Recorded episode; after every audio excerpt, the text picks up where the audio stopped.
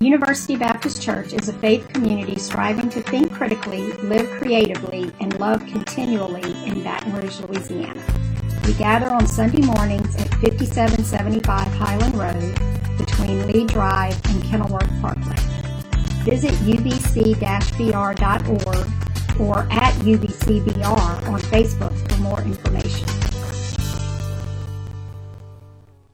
Thank you, Justin, for the great work you do this morning and every Sunday morning leading us in worship. And singing things in a slightly different way just makes you appreciate uh, the things that you know and sing by rote a lot and just kind of makes us, it challenges the way that we see them.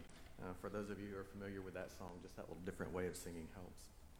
Our printer is still apparently malfunctioning, so I'm going to need to put my glasses on this morning again. Kidding, of course, it's just me. We come to a time of confession. I invite you to join me in prayer. Um, here it says, Lord, have mercy. What I'm going to do is just say, Lord, in your mercy, and if you'll respond, hear our prayer. So it's a little bit different response than is written there. Um, so, Lord, in your mercy. Okay, that's it. Thank you.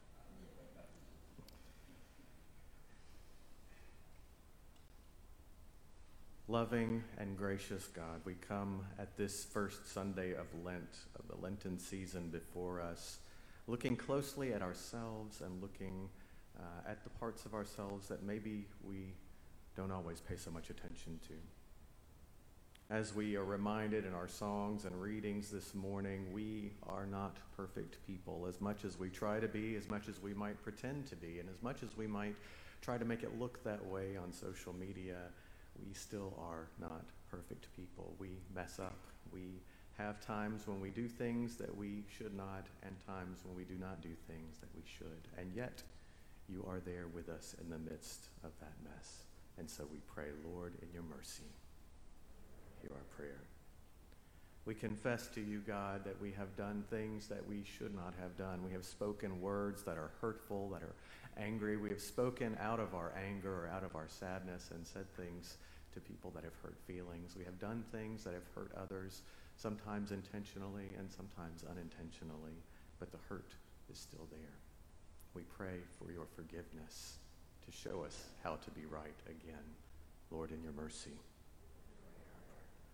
We confess also that we have left things undone, things that we could have done ways that we could have cared for our neighbor, ways that we could have shown love, words that we could have said that would have lifted up and encouraged rather than tearing down. And even there, in the midst of those moments, you are there with us. And so, Lord, in your mercy,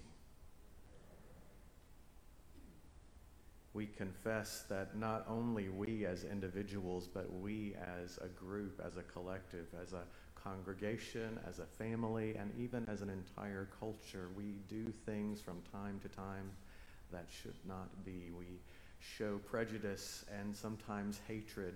Uh, we do not love those who we need to be reaching out to, those who you reached out to on the margins, who are oppressed, who are poor, who are in need of help. Even though we may not have done that individually as part of a society that does that, God, we are a part of it. And so those failings are a part of us also. And yet, in the midst of all that, you are there. And so, Lord, in your mercy, hear our prayer. Finally, God, we know that you are gracious and loving and that you offer us forgiveness. And so we pray this morning as we worship, as we lift our voices in song, as we lift our minds to you in reading of Scripture and listening to what you might say to us, we pray that we would be able to receive your forgiveness and your love, that we would feel forgiven, not just understand it with our minds, but feel it in our hearts, and that we would offer that forgiveness in turn to others. Use this time today to renew us, to make us new before you again, so that we can go from this place whole and true to serve the world around us. Lord, in your mercy. For we ask these things in the name of Jesus Christ. Amen.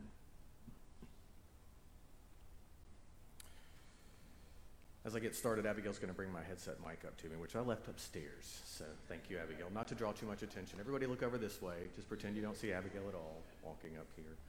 Thank you, Abigail. See if I can get it on right. You know that the season of Lent is upon us. In case you didn't know, then consider this your first warning. Lent is here. Uh, we had an Ash Wednesday service this past Wednesday, went, which went really well. We appreciated the number of folks that came out for that and know that not everybody could. Uh, but there'll be more offerings in the weeks ahead of Lent as we um, have a new spiritual formation series that's going on. And of course, in our worship services, you'll have the opportunity to, uh, to understand more about Lent and how can it, it can affect us and renew us. Like Advent, the season of Advent, uh, the Lenten season allows us to prepare for Holy Week and for Easter, just like Advent allows us to prepare for Christmas. And it builds up a sense of anticipation about what is to come so that we don't just come running pell mell into Easter. We're like, oh, look, it's upon us, but we've had time to reflect and to be ready for that time. Lent also gives us a chance to stop and to look at ourselves and our lives and our world to make spiritual and personal preparation. It's modeled after Jesus' 40 days and nights in the wilderness, and you are familiar with that story. I'm going to reference it uh, several times this morning. You remember that Jesus went into the wilderness and he was there for 40 days and 40 nights by himself, and at the end, he was tempted by Satan uh, in those, those three temptations that we read about in the scriptures and the gospels. And he came back with a renewed sense of vision and purpose for what God had for him to do. Now, we can talk for just a moment about that number 40 because 40 might be an exact number or it might not be. As best we can tell from looking at the times that 40 is mentioned in the scriptures, it, it, it, implies a sense of wholeness or completeness. So when you see that something took place over 40 days or 40 nights or 40 years or whatever, it might not mean literally 40 days, but that there was a complete time and that that time had its fullness. But we don't have to worry about that. Let's just pretend for now that it was definitely 40 days.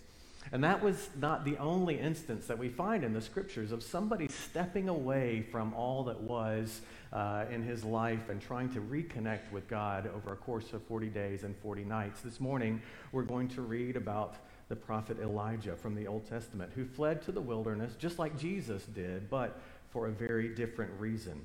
We are going to be looking primarily at 1 Kings chapter 19, the first 15 or 16 verses. You can look there in your Bibles with me if you want, or you can just read along on the screen as they come up.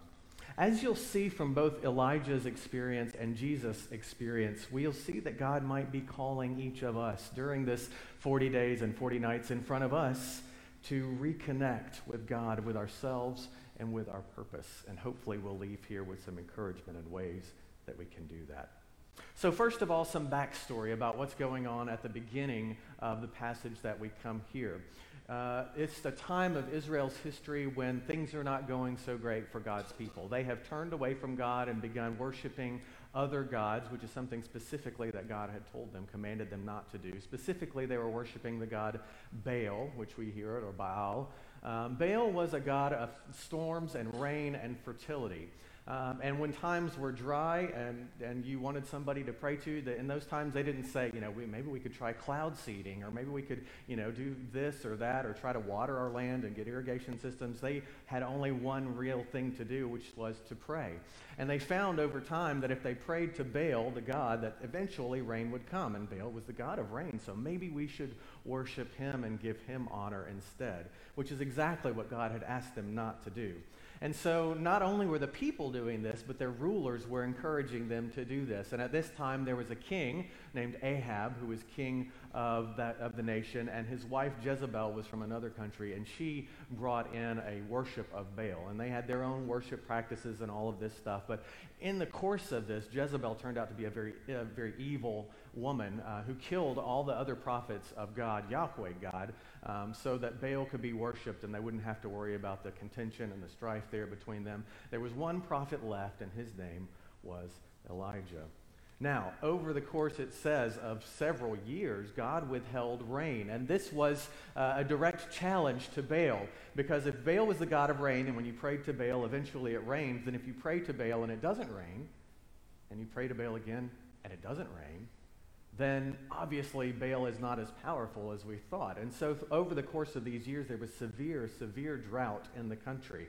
And eventually, it came to a head. Elijah went to King Ahab and said, let's finally let's let's talk let's figure this out we're going to fight it out and see who is the true god is it going to be yahweh god who we worship the god of isaac abraham and jacob or are we going to worship baal who doesn't seem to have any power to make it rain. So he called them to bring all the prophets of baal together on mount carmel on a place there in israel. And he said we're going to have a showdown there were 450 prophets of Baal. They brought them there to build an altar, and they had two bulls, and they said, You take one bull, I'll take the other bull. You build an altar, you worship Baal in the way that you uh, believe that Baal should be worshiped. You can pray, you can dance, you can. Uh, they even had a, a, something where they would cut themselves so that they would bleed, and this was all part of the sacrificing to Baal. And he said, Let's see which God can make their altar burned. So they had an altar there made of stones and wood. They put the sacrificed the bull, they put it upon it. They danced around. Maybe you remember this story. They were dancing for so long, nothing was happening. Elijah was making fun of them. He was, he was like, well, maybe Baal's asleep, or maybe he went to the bathroom or something. Maybe you need to call louder. Uh, and nothing happened.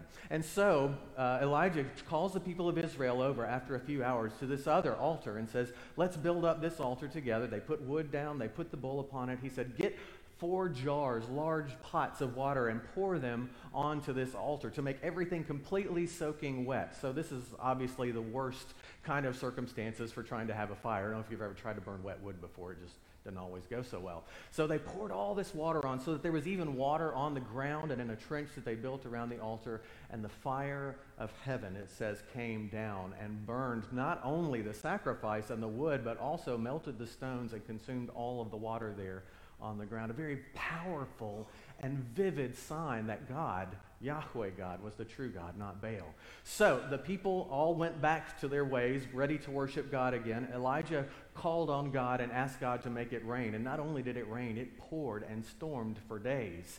So again, just, just all of these, it's a victory, really. You would think Elijah would feel victorious after all this. Even though he was the only prophet of God that was left, uh, he had defeated Baal. Really, God had defeated Baal in this show of who had more power, and then God caused it to rain. Uh, and I forgot to mention that also um, Elijah led the people to kill all those prophets of Baal so that they were gone. Um, just one of those darker spots of the Old Testament that we see. And so that is where we find ourselves at the beginning of today's passage. It's a victorious time. It's a time when Elijah should be ready to go in and kick out these rulers who are doing evil things, get rid of them once and for all, and reestablish the worship of God. Let's find out what happens. I'm reading from 1 Kings 19, starting in verse 1.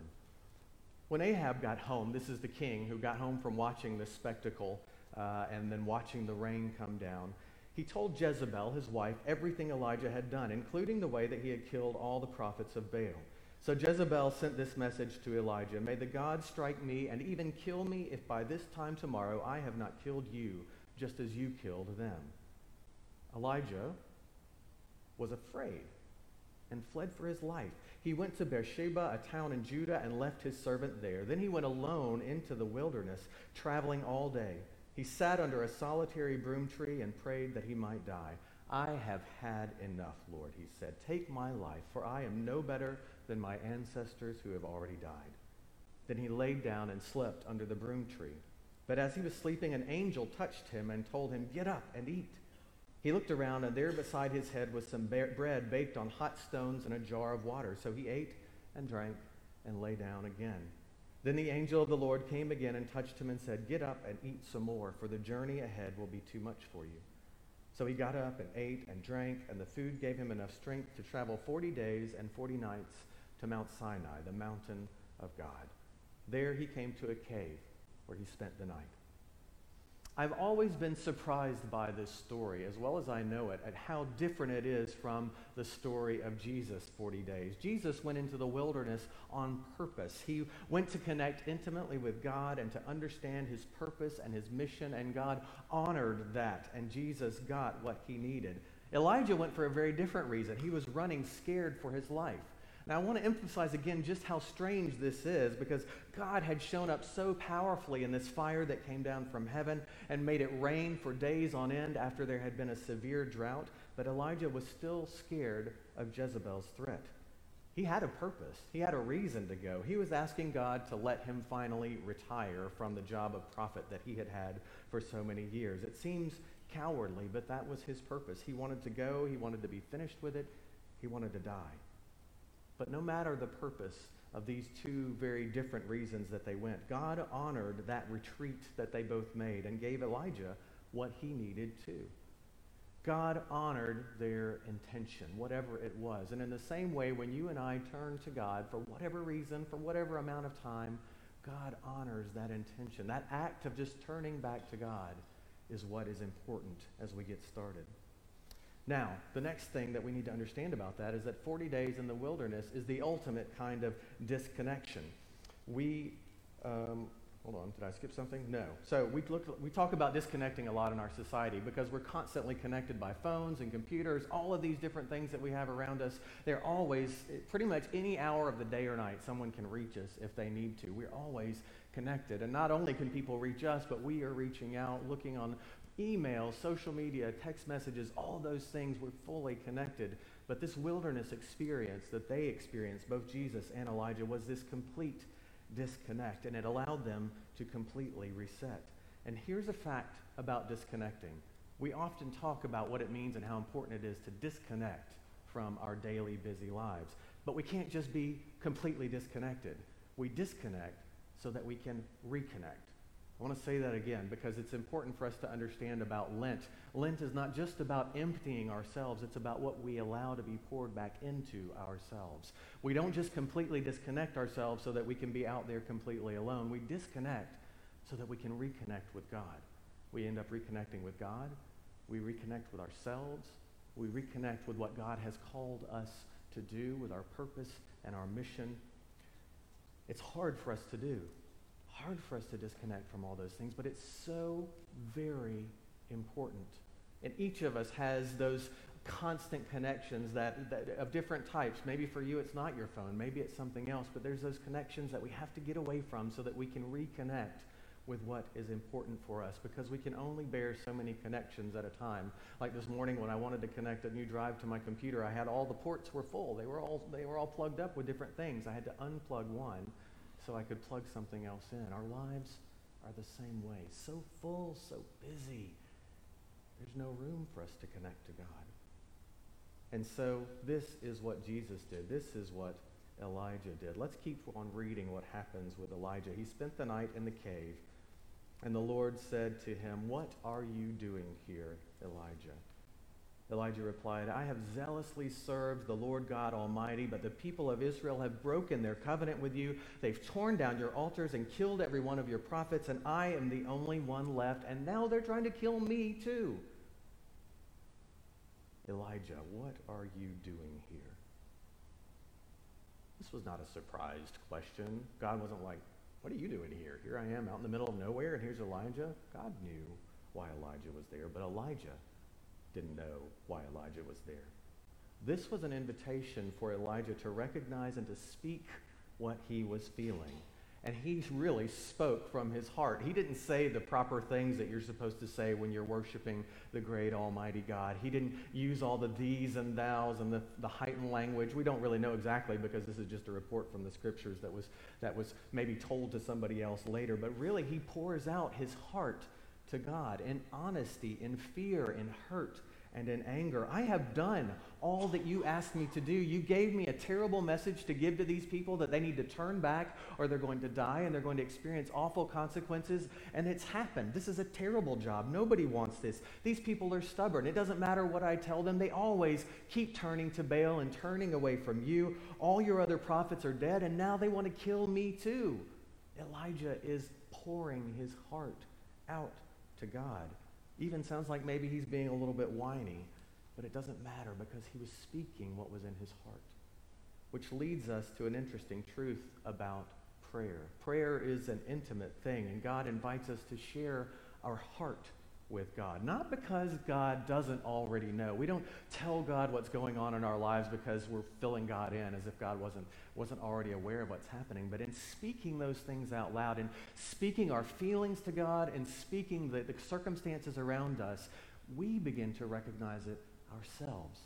And God can change us through that. Don't get me wrong, don't mishear me. I do believe that God does things as we ask for God's things in prayer, that God does change things in our world and in our lives, but the prayer also changes us, it transforms us because we speak some of those things that maybe we didn't even realize we were speaking. Have you ever had one of those moments when you were in a conversation with somebody about some situation and you said something and it's like, huh, I never really thought about it that way before. You, you spoke something out loud that was in your heart that you didn't recognize before. Maybe that's happened to you. And that is, to me, part of what prayer is about, is in speaking those things to God, our honest things, not all the Sunday school things that we learned how to pray, not the, the these and the thous, but in honestly pouring our hearts out to God, we begin to recognize and God shows us things about ourselves that maybe we didn't know.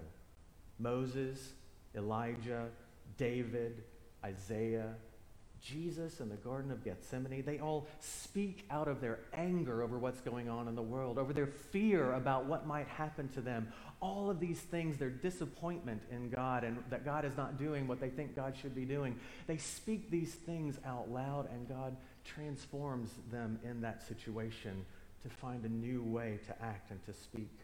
They accuse God of being unfair. They express their doubts to God. Some of us may have this idea that it's not okay to, to, to, to speak that doubt, to speak that anger, but it's really okay. God is big enough to take our doubts and our fears and help us find something different because God loves our honesty. When we turn to God in honesty, God can transform us. We keep reading in 1 Kings. Go out and stand before me on the mountain, the Lord told him.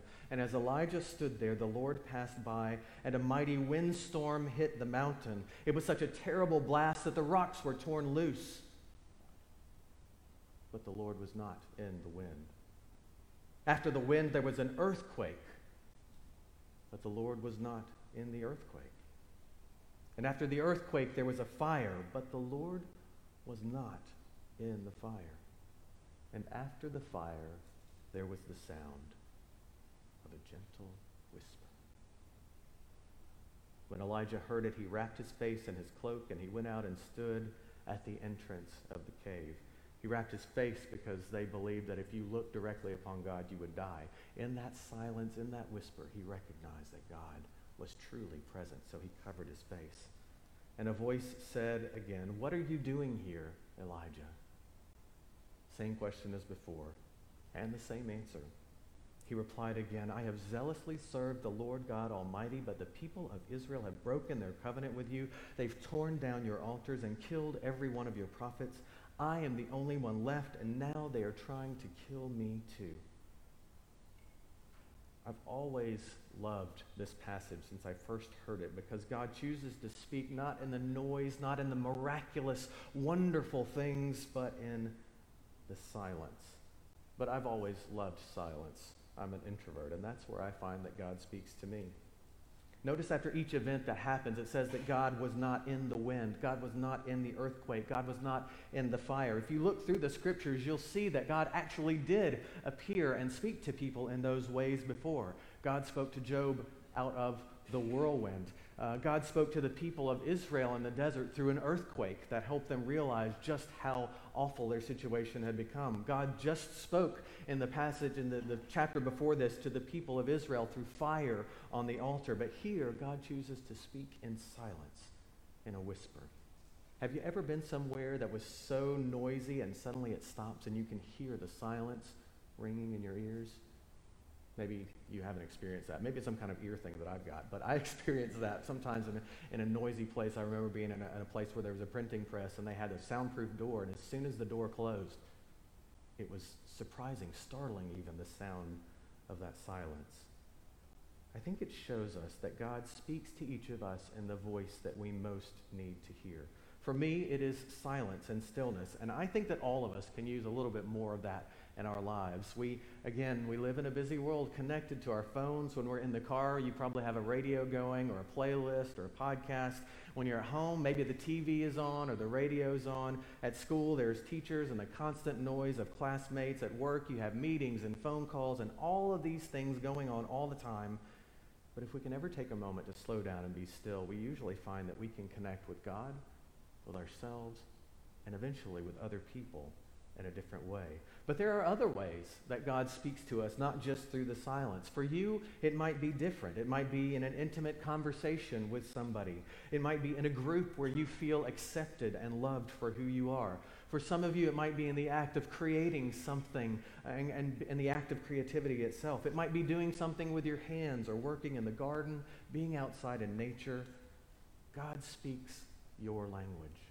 God knows the voice that you most need to hear, and God will speak to you through that. And we have to trust that God knows our language. Let's keep reading and finish this part of the story. Then God told Elijah, Go back the same way you came and travel to the wilderness of Damascus. When you arrive there, anoint Hazael to be king of Aram.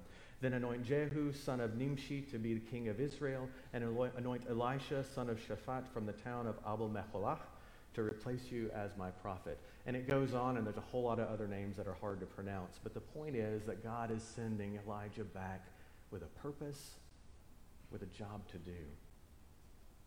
And he says, Go back to the way you came, almost as if this was a, a wasted trip, a waste of time. But that's not what's happening at all, at all, because Elijah is going back a very different person than he showed up.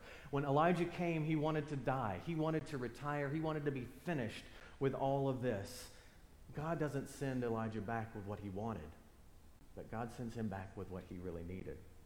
Elijah was tired, he was exhausted, and God gave him rest.